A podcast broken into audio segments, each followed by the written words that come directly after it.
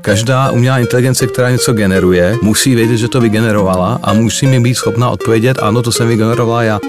No je to jako velká motorová pila a když s tím umím řezat, tak porazím strom a za chvilku mám dřeva na celou zimu, ale taky jako tam několik prstů či případně nohou může skončit špatně. To, že máme jakési chatboty, které docela dobře vytvářejí text na základě schroupaných, sešrotovaných a přepracovaných mnoha dalších textů, mě nějak jako extra nevzrušují. Robot, který by uměl vám vyměnit duši u kola, to by na mě udělal velký dojem. Pík.cz Pík.cz Pík.cz Váš podcast ze světa biznisu. Umělá inteligence je pokročilá technologie, která již je s námi několik desítek let. V poslední době ale skloňování tohoto termínu nabralo výrazně na intenzitě se spuštěním chatbotů ChatGPT, za ním stojí firma OpenAI s podporou Microsoftu, nebo BART, který spustil Google. Již není problém pro umělou inteligenci, aby vygenerovala obrázek či ucelený text – Pokrok v AI, jak se umělé inteligenci říká, se nicméně zrychluje takovým tempem, že pomalu začíná být problém si představit, kam přesně směřuje. A ozývají se již některé varovné hlasy, že by se mělo přibrzdit. Zdali je to potřeba, proberu s nejlépe hodnoceným českým informatikem profesorem Jiřím Matasem z katedry kybernetiky Fakulty elektrotechnické ČVUT, který se umělé inteligenci dlouhodobě věnuje. Pík.cz Pík.cz Vítejte v podcastu. Dobrý den. Pane profesore, na úvod bych se zeptal, co to je ta umělá inteligence? Tak já jsem studoval umělou inteligenci v 80. letech, vlastně jsem byl v prvním ročníku, která je, který měl tu možnost. A on se to v průběhu let mění. V té době se za umělou inteligenci jako úplný vrchol v podstatě v té době většina šachistů říkala nedocížených je někdo, je systém, který by hrál třeba šachy. Hmm. To je ukázka vysoké inteligence, to každý z nás neumí, každý si to cenil. Pak to přišlo a vlastně si z toho nic neděláme. Um, jednu dobu já jsem se zabýval a zabývám počítačovým viděním, to jsou takové oči pro počítač, něco, co znáte v aplikaci Google Lens. Namíříte foťák na obrázek a on vám to řekne, tohle je fialka nebo tohle je lemur. Mm.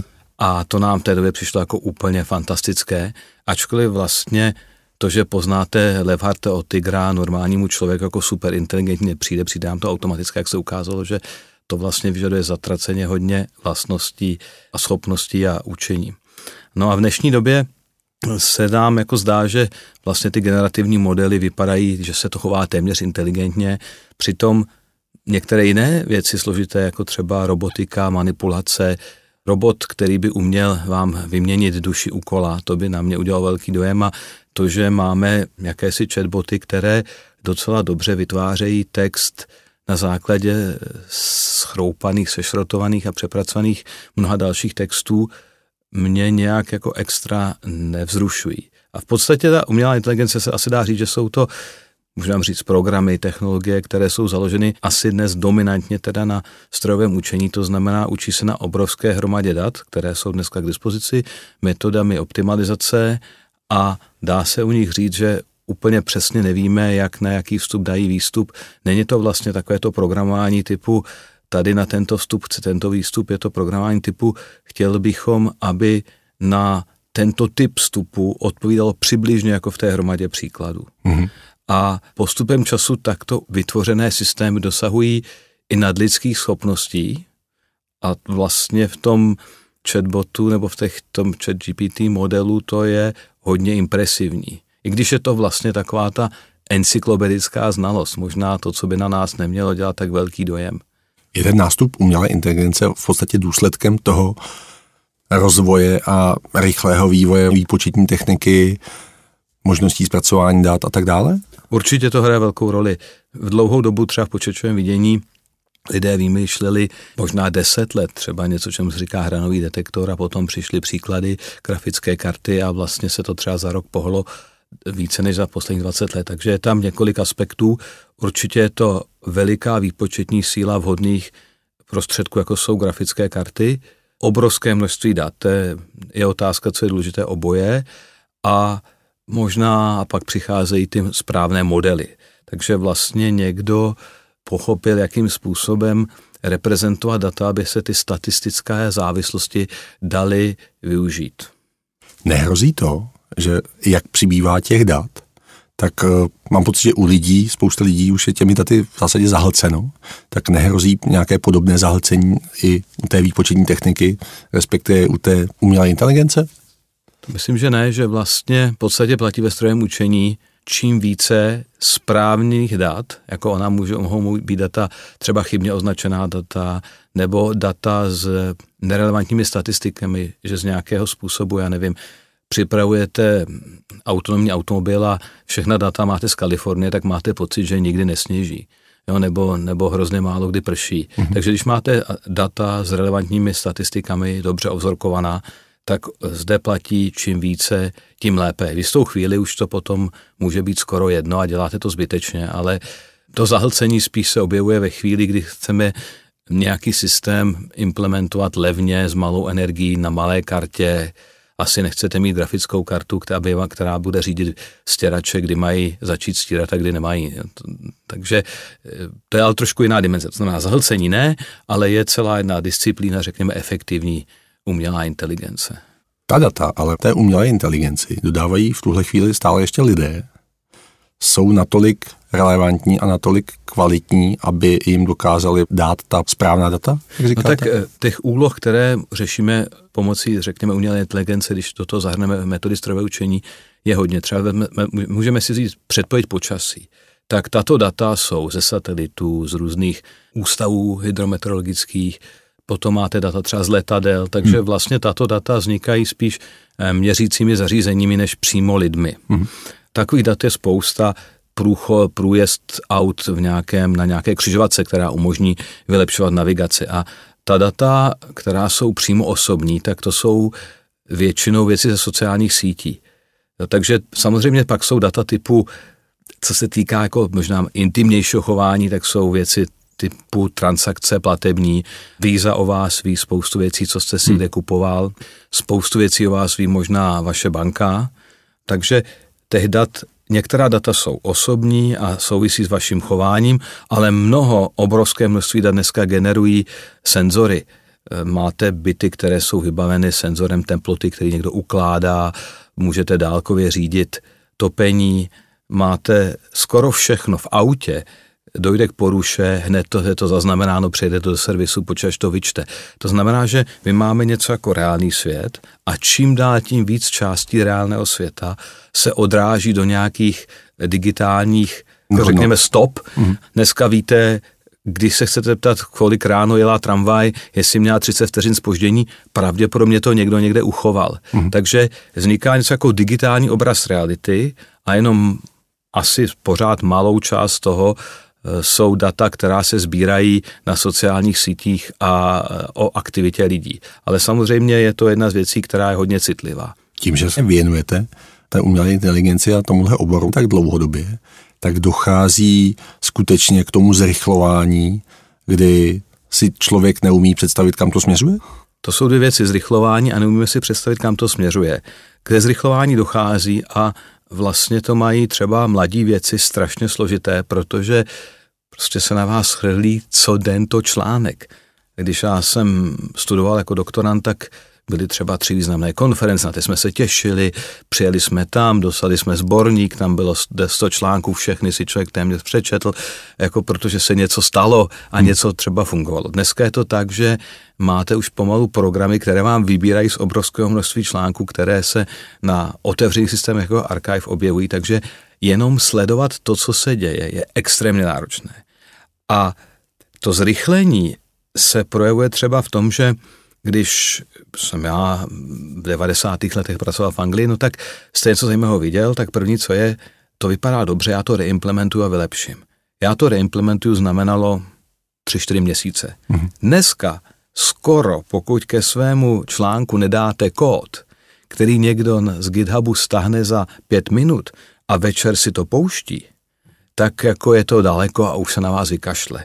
To znamená, že došlo e, i díky internetu a jako vlastně v oblasti umělé inteligence ke konvencím, že pokud chcete být e, zaznamenán, tak všechno musíte dát na stůl, tak je strašně rychlá spolupráce. Někdo vydá databázi, já ji mám za 10 minut. Mm. Ne, že bych někam posílal, pošli mi to a za tři měsíce přijde páska.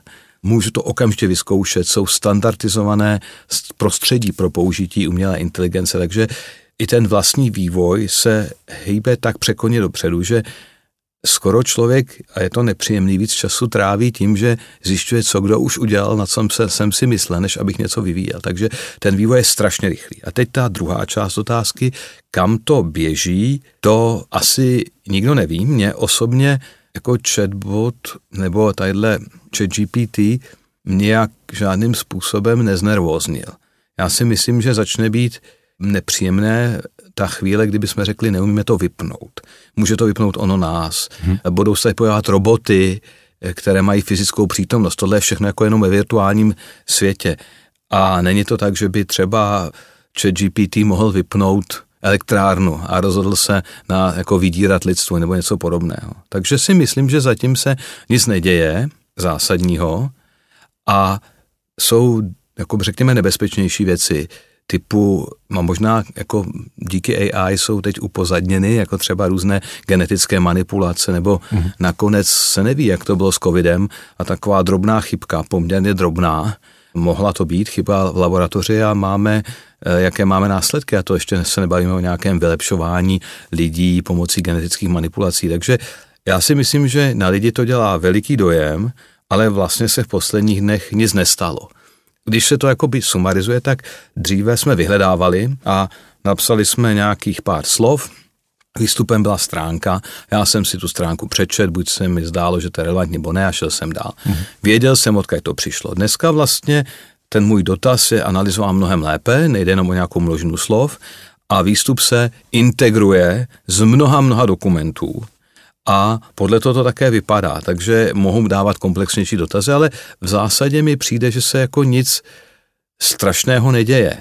Mimochodem jsem si říkal tak jedna z věcí, která může nám pomoci je, že se to chat GPT zeptám, jestli on něco vytvořil, jestli dokáže, on by měl, a to se může třeba i požadovat, vědět o čemkoliv, říct, uděl, vytvořil si toto ty, mm-hmm. že mu teda, že ho tak personifikuju a on by řekl ano, ne. Takže vlastně celý problém podvádění mohl být jako jednoduše vyřešen. Každá umělá inteligence, která něco generuje, musí vědět, že to vygenerovala a mm-hmm. musí mi být schopná odpovědět, ano, to jsem vygenerovala já. To si myslím, že lze poměrně jednoduše zařídit. Takže já zatím nějak jako nervózní z toho, co se stalo v poslední době, nejsem. Samozřejmě máte knihy, tadyhle bot singularity a superinteligence a vlastně jako je potřeba tomu věnovat pozornost. Přečetl jsem si knihy, ale nevidím to, nevidím nic nebezpečného, jako řekněme v krátkodobém horizontu. Mhm. Když už říkáte, že musíte daleko víc studovat, protože těch zdrojů, těch informací relevantních je čím dál tím víc, tak eh, dokážete i k tomuhle používat nějaké prostředky té umělé inteligence, která už vám v úzovkách přechroupá ty podstatné informace, které by se vám hodily? To spíš upozorní a to funguje na články, které jsou pro vás relevantní.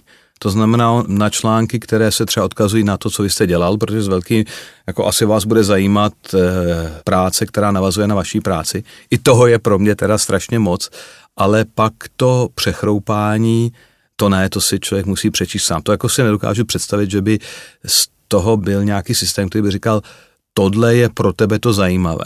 Mm-hmm.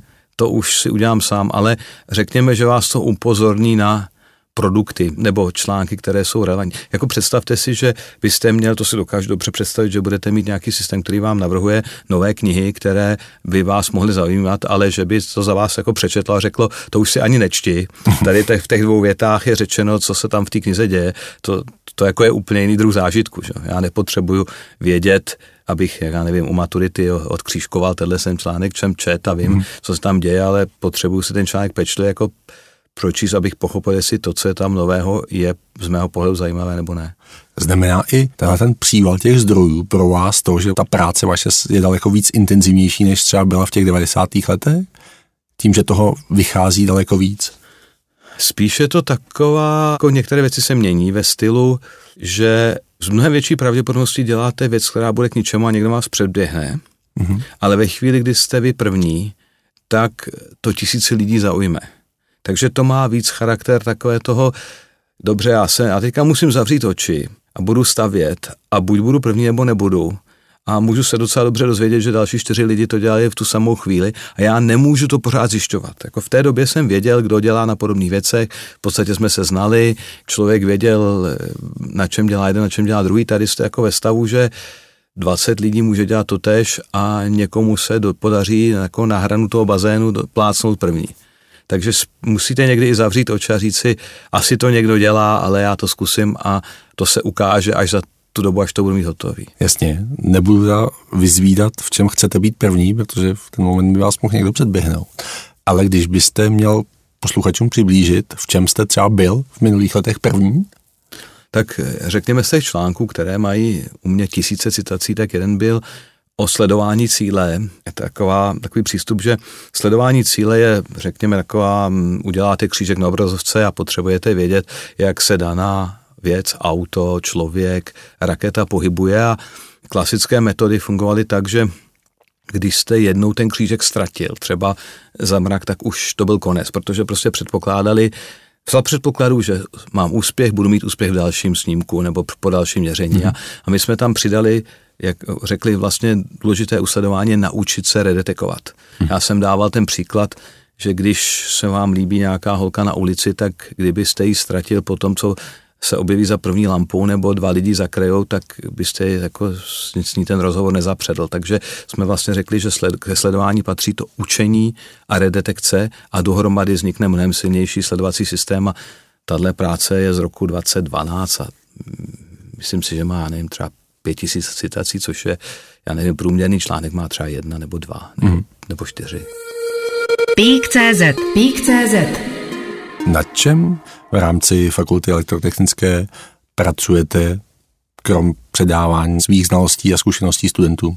Tak na elektrofakultě je několik skupin, které pracují na tématech, které dneska z širšího pohledu patří do umělé inteligence a pracují na počítačovém vidění a vlastně nejvíc teď na zpracování videa. Uh-huh. To můžete mít věci od um, odhadování rychlosti míčku až potřeba zpracování rozmazaného obrázku. Oni jsme měli takový zvláštní úspěch, že obrázek, o kterém se říkalo, že je to UFO, uh-huh. když to spustili na to náš program na doostření, tak z toho vypadnul nějaký raroch velký, to je uh-huh. velký dravec. A tak takovýhle věci. Pak se u nás hodně pracuje na mobilní robotice a záchranářské robotice. To je vlastně jako docela těžká věc, protože ty věci, co jsou na internetu, tak jdou milionkrát opakovat, spoustu dat. Mezi tím, co když máte, jakmile je v tom nějaký hardware, musíte sestavit systémy, musí to fungovat v reálném čase, jedna chyba, rozbijete to, začínáte znova, takže to je těžká věc a potom je u nás docela velká skupina okolo bezpečnosti na internetu, vlastně takový to různý hacking a boj proti hackerům, mm-hmm. a antiviry a podobně, tak to je, tam se používá také spoustu strojového učení. Je o to zájem mezi studenty o tenhle ten obor? Ano, my máme dostatečný počet kvalitních zájemců a v zásadě nechceme více, než, než tuto chvíli máme. Problém je, že my nejsme schopni vlastně vytvořit eh, víc absolventů, ačkoliv je o ně velký zájem a i firmy by chtěly, ale oni k tomu mají jaký přístup. V podstatě oni by chtěli jako že nám zaplatí a dáme jim eh, ten produkt na konci, ale neudělají něco takového, aby třeba eh, o to zvětšili zájem, řekněme stipendium pro nějakého člověka, který mm. může na základě tohoto se rozhodnout pro obor, jako je umělá inteligence. Mm. Na druhou stranu ČVUT, nejen fakulta elektrotechnická, ale je obecně vnímaná v rámci ostatních institucí vzdělávacích ve světě velmi vysoko tak eh, nedávalo by smysl, aby se ještě rozvíjel ten ať už potenciál nebo i zájem o ní? Asi mělo a vlastně my máme poměrně hodně studentů v informatických oborech. Ono je tam těžká věc, třeba my jsme kapacitně jako jeden z limitů je množina učitelů a lidí a v době, co bylo v informatice a pořád probíhá boom, tak vlastně praxe nabízí vysoké platy, když podle mého názoru u nás mají velmi vysoké platy učitele, tak jako je těžké konkurovat. Mm-hmm. A další věc je, že nám se daří na fakultě dobře, myslím i finančně, ale je to proto, že máme různé projekty s průmyslem, vědecko-výzkumné projekty, grantová agentura České republiky a podobně. Ale to vlastní učení se nezaplatí. Takže vlastně je těžké mít úplně třeba profesionálního učitele, který nedělá nic jiného, než v prvním ročníku učí kluky programovat. A tudíž, a to omezuje kapacitu. No. Není tím řešením do budoucna, že bude ta umělá inteligence, která v zásadě bude bezplatná, respektive ty náklady na ní budou velmi nízké? Může být, může být. Je možná, možná, že role učitele bude taková jako hodně motivační, že vlastně dneska skoro na všechno máte výborná videa, Hmm. S tou interakcí je to trošku slabší, že na to, to chce čas a peníze. Když se student chce něco zeptat, ukazuje se, že hodně se studenti učí sami od sebe, protože jeden to poro, ten tomu porozumí, druhý ne. Ale není jistý, jestli není problém v tom, že lidi nebudou mít tu motivaci, výdrž, soustředění. Jako je hrozně důležitá věc se umět soustředit na jednu věc a možná, že to se v té škole učí a pod jakoby dozorem třeba cvičícího i člověk, který normálně je zvyklý, že pořád musí něco klikat, tak tam vydrží s tím soustředěním. Takže takové to jakoby čisté předávání znalostí opravdu asi může nahradit lecos YouTube video, ale no uvidíme, no, jako zatím se nezdá, i když jsou ty takový ty můky, jo, kurzy, že by, že by pro standardního studenta nepřítomnost na přednáškách a na cvičeních byla, jako, myslím si, že se jim to těžko nahrazuje, že oni řeknou, já se na to podívám večer a potom přitom dělají další tři věci. Prostě ta přítomnost, že když učitel vám věnuje pozornost, tak vy nějak tak přirozeně věnujete pozornost učitele a tomu výkladu, tak tahle ta klidná, soustředěná činnost si myslím, že je, že je, je podstatná. Samozřejmě pro výborný jedince, ty dostanou knihy, dneska knihy jsou, videa, vyjasní si, zkusí si, hned si stáhnou potřebné věci, hmm. udělají si experiment. Pro výborný lidi si myslím, že samoukem téměř mohu být. No a do jisté míry určitě přispěl vlastně pandemie covidu, která Asi. nás eh, uvěznila na x měsíců vlastně yes. U domácích počítačů. Je to tak, no. Vrátím se zpátky k té umělé inteligenci, jaká směřuje. Tak to, že se objevují ty varovné hlasy, že by se mělo přibrzdit, tak ty hodnotíte jak? No, pro mě je vlastně nejhorší to, že dokud se mezi signatáři nějaké petice neobjeví vláda Čínské lidové republiky, tak vlastně my máme dvě možnosti. Nechat být Čínu v čele, anebo pokračovat. A z těchto dvou situací je pro mě ta, ta první o hodně, o hodně horší. Hmm. Takže já se můžu teoreticky jako tímhle zabývat a vlastně ta výzva je podle mě nereálná, ale správně říká, je potřeba regulovat. Někdy se jako regulace snad podařila biologické zbraně, chemické zbraně, i když jako zlí jazykové říkají, že chemické zbraně zakázali, protože stejně nebyly účinné. Takže jako nemám být optimista, něco kolem šíření jaderných zbraní a je to, to je problém podobného ražení. A dokud se na to, do toho, do toho nepřis, jako přistoupí, řekněme, diktátorské země, kde vůbec jako nemají úctu k nějakým datům jako GDPR. Hmm. Já si pamatuju, v roce 2016 jsme byli na konferenci a tam čínský dva doktorandi ukazovali, jak metr rozpoznávají každý a my jsme se zeptali, kde jste dali data, no policie nám dala asi 2 miliony obrázků lidí z našeho města, jako nějakým dvěma doktorandům. A potom stahli z webu všechny obrázky účastníků konference a rozpoznávali je tam. A byli jako se divili, že někomu se to hodně nelíbilo. Mm-hmm. Takže i ta kultura, jako že by byla nějaká ochrana, tak prostě není. Takže ta věc musí být celosvětová, a celosvětová to nejsme my, to nejsme Západ, USA, Evropská unie, ale to je dneska hlavně Čína. Uh-huh.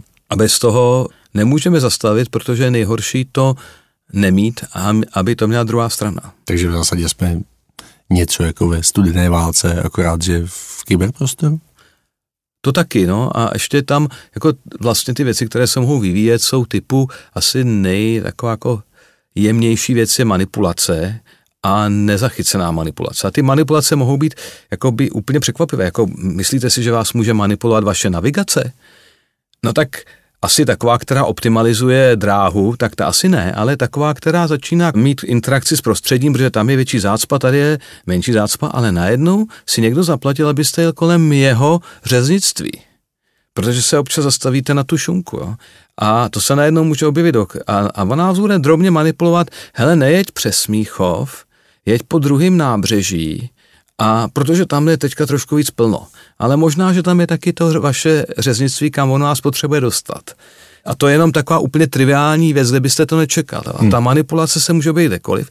Ta manipulace se může být před volbami, může se jako, může směřovat k, nevím, k rozkladu demokracie a to se mi zdá, že vlastně jako možná okamžitá hrozba. A vy se můžete učit manipulovat docela jakoby asi dobře a můžete vyhodnocovat v reálném čase téměř, co fungovalo, co nefungovalo, vylepšovat se, až se stanete jako králem všech manipulátorů a když budete manipulovat lépe, než manipulují naši manipulátoři, tak jako se můžeme stát všichni příznivci velkého předsedy čínského lidu. Hmm.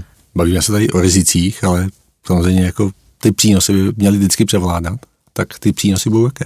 Tak už dneska používáte mnoho věcí, které vám pomáhají. Google Translate, taková věc, to jako za, za mě, to skoro vždycky funguje. Učil jsem se španělsky teď chvilku, než jsme jeli na dovolenou, kde to bylo potřeba a tak co, vzal jsem starou učebnici, snad ze socialistických dob, mm-hmm. vyfotil jsem to Google Lens, ono mi to přečetlo, tu věc, pod ty řádky, ty španělštiny mi to napsalo překlad, takže jako já jsem si mohl číst rovnou s překladem, každý slovo, který jsem nevěděl, krásně vyslovilo, mm. takže najednou nástroj na vlastně učení něčeho, ač výborný. Mm. Takových věcí je spoustu. Hledáte spojení letecký někam, složitý věci, optimalizace. Já osobně teda nemám žádnou přítomnost na sociálních sítích, takže Twitter nic, Instagram nic, hmm. Facebook nic, takže nevím, co tam to dokáže. Je jasný, že, že vlastně je to výborný na udržování kontaktů hmm. a, a je to jako ze vším. No je to jako velká motorová pila a když s tím umím řezat, tak porazím strom a za chvilku mám dřeva na celou zimu, ale taky jako tam několik prstů, či případně nohou může eh, skončit špatně. No. Takže možná, že problém v tom, že ta změna přichází tak rychle, že si nemůžeme vytvářet dost rychle adaptivní nějaký mechanismy, tohle už je škodlivá, sociální síť na tohle bacha, možná i regulace, jako tohle zakažme, jo. Mm-hmm. Nařiďme, aby u každého obrázku, který vygeneruje umělá inteligence, bylo napsáno ve levém holním rohu AI, mm-hmm. aby nebylo pochyb o tom, že toto není fotka. Mm-hmm. Možná podepis si to. U uměleckých děl víme, že i odborník má obrovský problémy poznat, jestli tohle je pravý Rembrandt nebo není, když je to uděláno hodně zručně, no tak prostě, když nenapíšeš, toto je moje kopie, tak děláš trestný čin, když šíříš fotku, o které si nejseš jistý, odkud přišla, děláš něco, nějaký přestupek. Takže možná, že je ta rychlost a ta no, divočina té novosti, jako třeba když se poprvé sdílet písně, tak hoši, který vydělávali na prodeje CD, jim možná zmizela živno, živnost a nějak hmm. se to srovnalo, dostávají peníze z Spotify, možná se to srovná. Jo. Umělá inteligence v zásadě něco jako oheň, že může být dobrým sluhou, ale samozřejmě i zlým pánem. A zdá se mi, že tak je to skoro ze vším. Čím to je? Je to tím vývojem? Ne, že věci umožňují lidem něco dělat a si to použiju pro dobro sebe a světa, anebo pro zničení světa, to v té věci jako dané není. A to je v lidech a, a vlastně možná nás to bude nutit, jak budou říkat filozofové, se zaměřit, co je vlastně základem lidství člověka. Už to není to, že umím něco napsat, tak musím to napsat nově. Že oni říkají, nebudou potřeba novináři. No, Dobře, tak když ta umělá inteligence se šrotovala, co už napsáno bylo, hmm. tak rozhodně nemůže nahradit toho novináře, který tam dá novou myšlenku.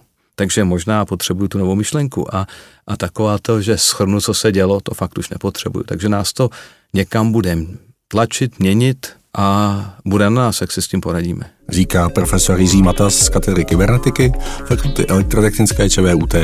Díky za váš čas. Není zač, bylo mi potěšením. Pík.cz Pík.cz Poslouchali jste váš podcast ze světa biznisu.